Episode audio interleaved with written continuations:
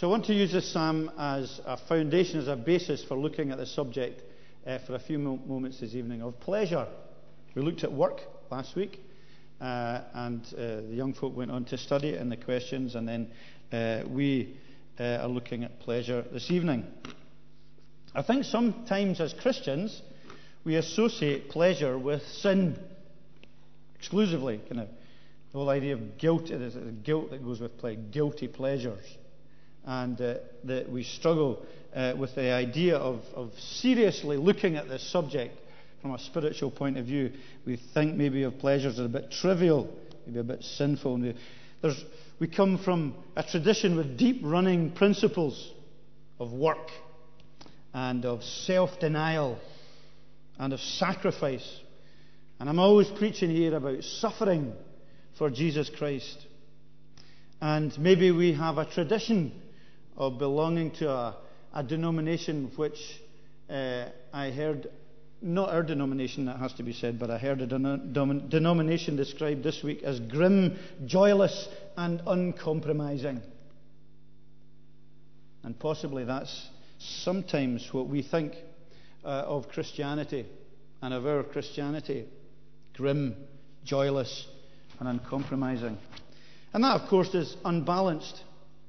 There's truth, huge and significant truth, that maybe needs to be emphasized more than ever today about the reality of, of suffering and commitment and self sacrifice. But it is part of the picture of our Christian understanding. And anything that's unbalanced is ultimately unhealthy. Any extremes of truth are unhealthy. We, we mustn't take one aspect of the Christian truth and exclude other aspects of the Christian truth. We must take them in balance and we must take them together. And we need to recognize that in Jesus Christ, uh, we have this great foundation of life that, that uh, has relevance in work, which we looked at before, and also relevance in pleasure, uh, which uh, we're going to look at this evening. And that's hugely important. And I want to set it in the context of this psalm.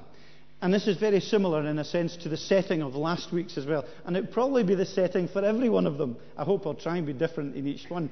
But the setting, the foundation of our lives as Christians is the same. Uh, however, then we go on to uh, uh, apply truth to different areas of our life. Because this psalm really speaks about two kind of groups of people, or two ways of, of living. One is being at rest in God, and the other is being on the run from God. And that really expresses the kind of different attitude we'll have to pleasure. We'll have a different attitude to pleasure and the seeking of pleasure if we're at rest with God than we will if we're at run, uh, on the run from God. Verse 6 kind of uh, is in the middle of the psalm, and it really expresses uh, where the psalmist is coming from. The psalmist is speaking about praise and uh, joy and contentment and pleasures uh, uh, belonging to God. that is his. And he's got this lovely picture here of someone who's at rest with God. I have um, the boundary lines have fallen for me in pleasant places. Surely I have a delightful inheritance. And this is the, the Psalm's really the picture most of the time. It's a picture of a really happy believer. And it's good for us to think about that sometimes because we do tend to be morose and we do tend to uh, think always of the difficulties and the struggles and the battles of being a Christian. But it's, it's, it's wrong that we cease to think about the joys and the pleasures and the privileges that are ours as Christians. And here is the believer who is at rest with God and he's got a happy spiritual home. He's, there's boundary lines, that is the kind of the, the fence lines of his home, whereas the houses and the garden is, the kind of boundary lines of his spiritual home uh, are really good. They've fallen in pleasant places. He's got a great inheritance. He loves being where he is spiritually in this kind of living environment with God as his Lord and Savior. It's a really it's a picture of life with God. Uh, that his, his home life is good with God. Uh, he's, he's settled and he's got a good foundation in life. And he says in uh, verse uh, 1 uh, that he is uh, someone who ha- has taken his refuge in God. And in verse 3, he speaks about the one who has glorious fellowship with God uh, in his company. And in verse 8, he says, The Lord is always before me. Uh, because he's at my right hand, I shall not be shaken. So you've got this picture of this sort of home, spiritual home environment with boundary lines and it's an inheritance that, you know, the Bible speaks about our spiritual inheritance that we belong to God. We've got life with God. God's my refuge. I'm in fellowship with God. Uh, God is the one in whom, with whom I have continual company. And that's the foundation of this guy's life. He's at rest with, he's in relationship with God. And not only has he got this great inheritance now, but at the end of the psalm, he speaks about the inheritance that he has got forever with God. He says, You will fill me with joy in your presence, with eternal pleasures at your right hand. And it's the key of redemption, really, isn't it, for us? That it's not just a good place to live now, living with God and the company of God. But we've got eternal pleasures to look forward to in His company forever. Yes, uh, we recognize just now we've still to go through the valley of death. We know that we've got opposition. We know there's tears. We know there's struggles. We, we looked this morning at some of the, the, the heart problems that we have, the troubles and the doubts and the desires that, that quench or that choke the seed, the good seed of the word. We saw that this morning. But let's not forget the delightful place that we're in as Christians. Let's not forget the pleasure that we have in our relationship with Him, and a pleasure that is going to be an eternal pleasure with Him. And that spiritual foundation, that root of relationship and being in company with God and having a refuge in God and learning from God and loving God through Jesus Christ, that is going to be the root from which we work out pleasure in our lives. It's, it comes from this relationship with God. That's the perspective we need to have. We want to look at what the Bible says about our attitude to pleasure and, and, and pleasurable things that we do. We need to have this perspective. We need first not to seek pleasure as an end in itself and seek pleasure as a way of being happy, but seek God for the way of being happy. That when we find prosperity, spiritual prosperity with God, then we will find that we'll have the right attitude to seeking pleasure in our lives. And when we know God's that foundation, that relationship with God, there should be for us in our spiritual life laughter, joy, fun, and happiness. I'm not going to say it's all the time, but these are absolute, not just legitimate, but significant and important parts of being Christian that all comes uh, from this uh, root of pleasure in our lives. And that is because we are people, if we are Christians, we're at rest with God, we've made our peace with God, and we know that our inheritance is in a beautiful place, and we've got future pleasures with Him. So there's that. But there's also the picture in the psalm of running from God in verse 4. And he just quickly mentions uh, I'm not going to go and I'm not going to go and try and explain verses four, 5 and 6. Well, verse 5. No, sorry, the second half of verse 4. To be honest, I have no idea what it means. But verse 4 it talks about the sorrows of those who will increase, who run after other gods. And isn't it completely the opposite picture? He's speaking about pleasures and joy and delight and having a good time with God and being in his inheritance, being in the right place. And then he speaks about those who are not rooted, who don't have an inheritance, whose lines aren't falling in pleasant places because they're on the run and they're running from God. And they're running after other gods. And they're using these gods to try and, and find pleasure and happiness in their lives. It's the opposite picture. It's a picture of people who are always on the run, always seeking, always dissatisfied, ultimately full of sorrow because they're chasing gods that wouldn't bring them ultimate and complete pleasure. It's disconnected pleasure.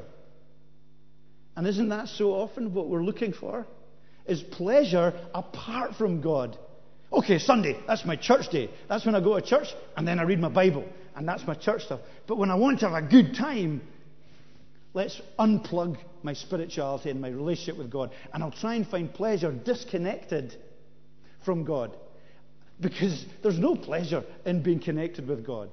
And that's sometimes the idea we've had. So we, we're on the run and we're trying to find pleasure, but we're trying to find it disconnected with God. And that's the position that people who aren't Christians are in. I think God's dull, God's boring, God's uh, for old people or for just before you die, and I'm just going to live and have good times and pleasure, and we, or on the run. And we seek pleasure from all kinds of idolatrous pursuits. Idolatrous, pleasurable pursuits. And we see pleasure as escapism. Do you see the pursuit of pleasure as escapism as a Christian? Escapism from the drudgery of your miserable, rotten life? Can you not just wait for a Friday night for the pleasure of escaping the drudgery of life? Is pleasure for you an end in itself? You only. The rest of the stuff you do is just in order so that you can have pleasure at the end of it. Is it self indulgent? Um, or is it something that is unfulfilling because it's disconnected from God? That's the picture here of the person who is uh, running after other gods. They haven't taken refuge in Jesus Christ and in the Lord God. And ultimately, the picture is their sorrows will increase. You'll always be on the run. You'll always be looking for more and more pleasures to satisfy. But none of these pleasures satisfy when we are disconnected from God. So that the foundation of thinking about or looking at pleasure is always settling first where your identity is. Our identity needs to be in Jesus. That's when we'll really be able to enjoy life. That's when we'll really be able to enjoy pleasures. Because pleasures come from God. And pleasures in the context that God gives us to them are for our joy and happiness and contentment. So I just of just briefly uh, some principles with regard to pleasure beyond this uh, psalm. The psalm speaks about uh, uh, the, the, foundation and the pleasures that ultimately, eternally, we will have with Him. But I want to look just at one or two basic uh, truths to consider that young people might think about more later on. I think the Bible makes clear that God says that life is more than work. So if we're looking at work and then we're looking at pleasure or leisure or rest, or whatever, however we describe it, you know, God makes clear that life is more than work. That's clear from creation, isn't it? And the model of creation where we have a work play balance, a work rest balance. And that God on that seventh day rests from all that He's done. He stops doing what He's done and He contemplates the beauty of what He's done. And it's just a model of, of what life needs to be like that there is work, but there must be a cut off point from work where we change direction, where we stop working, where we look for refreshment, where we look for pleasure and joy in what God has made. You see, He's made us more than utilitarian people. We're not just to work and, and, and sleep and die. He's given us pleasure. You know, He's given us beauty. He's given us food uh, to enjoy, not just food to give us energy, isn't He? Isn't there pleasure in all of these things? Beauty and contemplation and, and consideration of the world that He's given us, and simply being pleased to enjoy that is part of what it is to be a Christian. Can I have the first quote uh, up, and I'll try and flick them on from then on myself. Uh, and there's this lovely personification of wisdom in, in Proverbs which just speaks about the wisdom of God. I, wisdom, was filled with delight day after day, rejoicing always in His presence, rejoicing in the whole world, and delighting in mankind. And it's a picture just of, of the pleasure that comes from having God's wisdom and delighting in His world and delighting and rejoicing in His creation and in the mankind uh, of the creation that we're in. So we recognize that there is to life more than work. There is rest and there is leisure and pleasure that goes along with that, and the contemplation of His creation that's important. The Old Testament uh, gives a pattern of that, even in its religious rituals, because there's lots of festivals in the Old Testament religion. Lots of breaks from routine. Lots of times when people uh, had communal retreats where they had times of feasting and fellowship and celebration and joy, and where the Bible is full of uh, convocations and hosp- hospitality and meals and marriages. Very often it was in the context of worship, and that's, that's good and right. But there was this general reality and general movement in Scripture that pleasure is an important part of God's creation and celebration and rejoicing and a break from routine and a movement away from work and social intercourse together in, in pleasure was very important. Then we come to Jesus. Nope. You put the next one on. I'll just ask you to put the next one on each time if that's not working. Is it working? Well, anyway, the text is Luke. There we go. Luke 7:34 uh, which we know well. Now, we speak about Jesus, don't we, from Isaiah 53, as a man of sorrows and familiar with suffering. We know that, and we recognize that. But we also must recognize that he was seen by those who opposed him as one who was a glutton and a drunkard, a friend of tax collectors and sinners. But interestingly, isn't it what it says? But wisdom, the wisdom that's personified from Proverbs. Wisdom is proved right by all her children. And Jesus was a man of sorrows. Jesus had this huge burden with which he came to uh, uh, deal with uh, the sins of humanity. But he was also the one who created an abundance of wine at the wedding, who uh, did so much of his evangelizing and his speaking and his teaching around meals and in homes, who displayed humor in his parables who loved the company of children. And usually, when uh, children love uh, grown ups, it's because grown ups have kind of a magnetic. Uh, uh, the, the, barriers are down and they're childlike in, in, the way that they can relate to children. And if, if people are stiff or uncomfortable with children, children notice that very quickly and, and will kind of tend to recoil or move away from. But here was Jesus who invited the children near to him, and they loved his company. And uh, can, you, can you believe that he wasn't playing with them? That he didn't just laugh with them and there wasn't pleasure and joy and happiness in, in, in what he did? Always around the table of his friends. And then that whole idea of pleasure and of rejoicing, and I know it's in the company of God also, uh, comes forward uh, with the future and the future pictures that were given where there's no more tears could you say no more tears, but lots of laughter? Lots of joy, lots of pleasure. No more suffering, no more sacrifice. But as we read in the psalm, eternal pleasures at his right hand. The next couple of quotes. We got them? Hello? Planet Earth. Yep. Job 21. Surely God does not reject one who is blameless or strengthen the hand of evildoers. He will yet fill your mouth with laughter and your lips with shouts of joy. And the next one?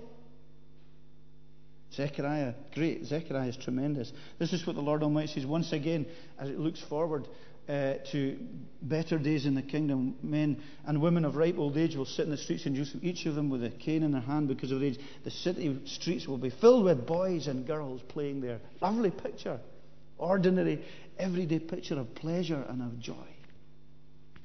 So you have indications uh, of this whole. Uh, wholesome aspect of living the Christian life, which is, yes, a, a, a life of self denial and a life of suffering and a life of uh, a recognition of the seriousness of, of all our sin and our need of Christ, but it's also a life of having been set free to enjoy God and to enjoy His world and to enjoy what is good in His world. And we see that in as we enjoy these things thanking God for what He has given us and as we enjoy pleasure in that context. So, briefly, what does God uh, want us to recognize if we're going to think about this subject? No, next one. Yeah. Nope. Next one forward.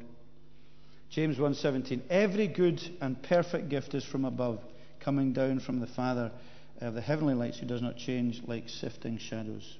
All good gifts come from God to enjoy. Remember that. He gives us enjoy. Man's chief end is to glorify God and enjoy Him, and enjoy Him through His gifts. We don't need to go through life uh, with that, what is it? Grim, a joyless, uncompromising spirit. Why is it that people will think of Christians as grim, joyless, and uncompromising when we have all things to enjoy? And when we recognize every good and perfect gift coming down from the Father heavenlies, a good Father who loves us, and whom we can thank for his good gifts in our lives and enjoy them like nobody else can enjoy them. But we're also to enjoy them, uh, next slide, to the glory of God. So whether you eat or drink or whatever you do, do it all for the glory of God. Whether you eat or drink, isn't it interesting? Whether you eat or drink, it's not whether you pray or read the Bible here. How significant and important these are. But whether you eat or drink or whatever you do, the ordinary things of life, the eating and drinking, and all the whatever it is we do, do all to the glory of God. And that surely includes pleasure. Do it to the glory of God. If your pleasure pursuits can't be given, can't be taken to God, and, and, and God can't be thanked for them, we shouldn't be engaged in them, should we? If our identity is in Christ, we can take from our identity in Christ and we can enjoy freely what He's given us and uh, we can uh, pray and thank Him for that. We can be guided by Him. We can ask, Lord, guide me into the type. Now, the young people, I'm going to ask them, when was the last time that you prayed about the pleasure pursuits you have? Lord, is, it, is this a good and a wise thing to do? Don't be spiritual schizophrenics so that you have this kind of holy living in the church. And then when it comes to pleasure, well, you just do what everyone else is doing without any thought of whether God uh, approves or whether God thinks this is good use of pleasure, whether we're making an idol of it, or we're chasing it. May it be that we do all that we do to the glory of God. And that can be a great thing. You know, there's nothing better than being able to pray in the middle of a game of five aside. Say, Thank you, God, just for being here and for the privilege of running around kicking a stupid leather football with hot air in it. Thank you. Thank you for the pleasure of that. Thank you for the legs to run. Thank you for the skills and abilities or lack of them. Thank you. Is that a great thing to do? For me, it's a great thing. It might not be five aside, but whatever it happens to be, if you can take God and recognize Him and thank Him, it's a great thing. It's a wonderful thing to be able to enjoy His pleasures. You know, isn't it Eric Liddell who said that when he ran? When he ran, I feel God's pleasure. Isn't that a beautiful phrase? Yes, yes, I'm going to be a missionary in China, but when I run, I feel God's pleasure. Because he could eat and drink, do whatever he did to the glory of God. So we do it to God's glory. We do recognizing all gifts are from Him. We do it also uh, numbering our days. We maybe looked at that last week with regard to work. But it's the same. It's the same truth, the same reality for, for leisure also, isn't it? we do need to number our days.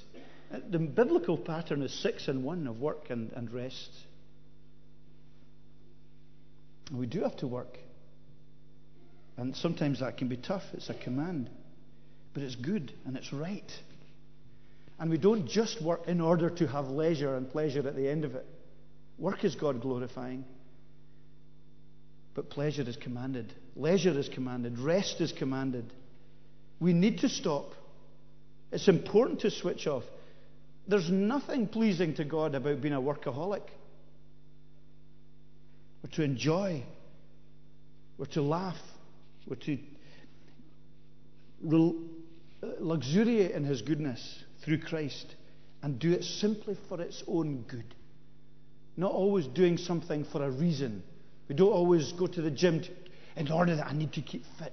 I don't always read because I find re- reading relaxing, but at the same time, I'll learn lots of things. It's not just about, it doesn't have to be utilitarian. There doesn't have to be a reason behind it. We can simply enjoy for the simple pleasure of enjoying and not feel guilty about that in life. It's important. Remembering and recognizing that, numbering our days. And I guess within that, the opposite is true that we don't live just to have a good time and to, to have pleasurable experiences. Sometimes, oh, it'd be great to be on holiday all the time. But it wouldn't really, would it? Well, you don't sound that convinced. but it wouldn't, would it? Because we need in Christ that balance. And we need to recognize that pleasure isn't an end in itself, isn't the point of living. The point of living is the glory of God. And we thank Him for what He's given us. And we thank Him for work, and we thank Him for pleasure. I think also that, and this is an interesting principle, but the, the young people might want to discuss it a bit more. I think very often biblically, the idea of pleasure is pleasure in community, enjoying God and enjoying God's uh, creation together. Um, the Lord rested on the, the, the, seventh day, and He rested Father, Son, and Holy Spirit. Enjoyed the pleasure of their own company. And I do think we need to fight a little bit against the uh, uh, temptation towards individuality all the time in leisure and in pleasure. And it's about our individual pleasure, maybe more so than ever, and you might want to discuss that. I think pleasure is often uh, best enjoyed in company, uh, about a deepening fellowship in, in Christian company. That's why when we do things, we don't always worship formally together, but we just enjoy each other's company because that's part of the pleasure of being Christians together. Where, if you think back to some of the best times of your Christian life, when were they? They were maybe in corporate worship, they were maybe at camp, they were maybe at a weekend away, uh, or a, a, wedding, a Christian wedding, or when we had a, you know, a kind of ceilidh together in someone's house.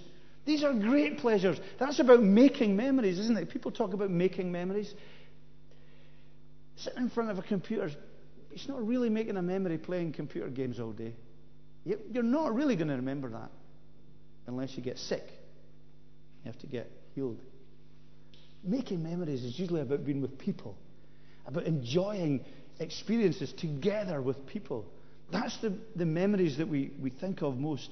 And that's, that, that picture comes through the Bible all the time.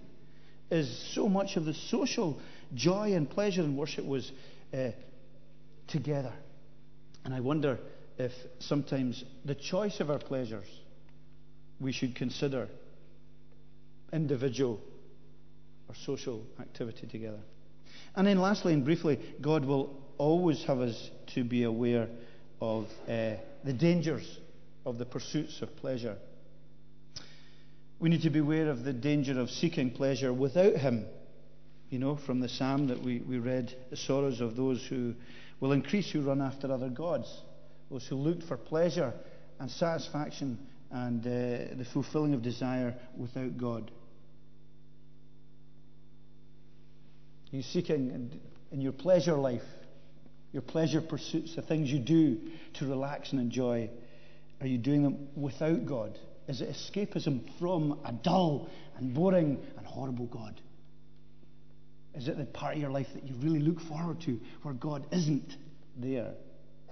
You're running then from the wrong idea of who your God is. You're running away from Him. You should be running towards Him and taking pleasure with you, because otherwise it will end up in sorrow. If pleasure to you is about pursuing life without God, then consider what He says. But also making pleasure your God, which is similar. The hedonism, the hedonism of this age the, the relentless pursuit of pleasure. People are finding their identity not in their work, not in their relationship with Christ, but in party central. That simply life is about pleasure. Work is about earning enough to have pleasure. It's all about pleasure. Self centered, indulgent, um, gratifying the desires of the sinful nature is the goal of life. For many people, is that pleasure that's what I want. That is what I'm looking for. That is what will give me satisfaction in life. It's kind of the rich fool that Jesus speaks about who's uh, making bigger barns so he can hold all the, you know, his crops so he can eat, drink, and be merry and not do any more work. Because that's where his identity is, in just having a life of leisure and pleasure. Nothing else matters. Making pleasure your God will always end up dissatisfaction and sorrow. Because pleasure can't be God. Pleasure can't give you what God gives. And we mustn't seek life as simply the pursuit of pleasure. And then within that, unprincipled pleasure. You know, making pleasure God or seeking pleasure without God or unprincipled pleasure. That is excessive pursuit of pleasure out of its biblical context. Um, pleasure itself out of its biblical context. Sex, not within the uh, parameters of a loving marriage. Uh, pleasure that is impure. Pleasure that's maybe isolationist, unsociable. Pleasure that is absolutely passive, just entertain me. So, really passive society that we're increasingly live in, where everything needs to be done to us and given to rather than uh, imaginative or contemplative or rejoicing and joyful in what God has done and, and um, uh, extravagant and, uh, and all these different things. And unprincipled, maybe in the philosophies that our, pre- our pleasures take on board, and maybe ungodly or unprincipled philosophies, whether it's the music we listen to, the arts that we're involved in, uh, the films that we watch, whatever it might be. They're constantly feeding our minds with things that, that are not glorifying in any way to God, that can't be uh, justified. So, really, what I would conclude with two words. One is thank God. Well, the two words are thank and think. I think in the pursuit of pleasure, that's very important, and also in our understanding of work. Thank God for what He's done. Let's not be grim, joyless, and uncompromising. Thank God for this world. Thank God for pleasure. Thank God for food. Thank God for laughter. Thank God for joy. Thank God for all His good gifts. Give Him the glory. But can I also ask you to think? Think about the pleasure that you are engaged in that's taking up your time. Think about it. Think about how you're spending your time. Thinking about the balance of your time. Think about what time you're giving to God in it. Think about whether you can ask for God's blessing on what you do in your pleasure. Think. Be thinking Christians, please. We've got to be thinking Christians. We've got to take Christ into our lives. And you've got to take Christ, and I've got to take Christ. And so often we're just unthinking and we accept what everyone else is doing just because everyone else is doing it. But let's be thinking. And let's be thanking. And that will enable us more and more, I hope, to really enjoy being Christians and enjoy the pleasures that are in His company and pleasures that will be eternal for us in His company. Uh, there are some questions that the young folk will be discussing. Uh, I think there's maybe some extra ones uh, there. You can put them on if you want for the screen. You can. There's a couple of the questions. Um, and I think there's maybe some printed out at the back as well for people to take if they want them. So it's just about looking out through some of the passages and uh, discussing them together. So I hope you can come up to the house uh, for that this evening.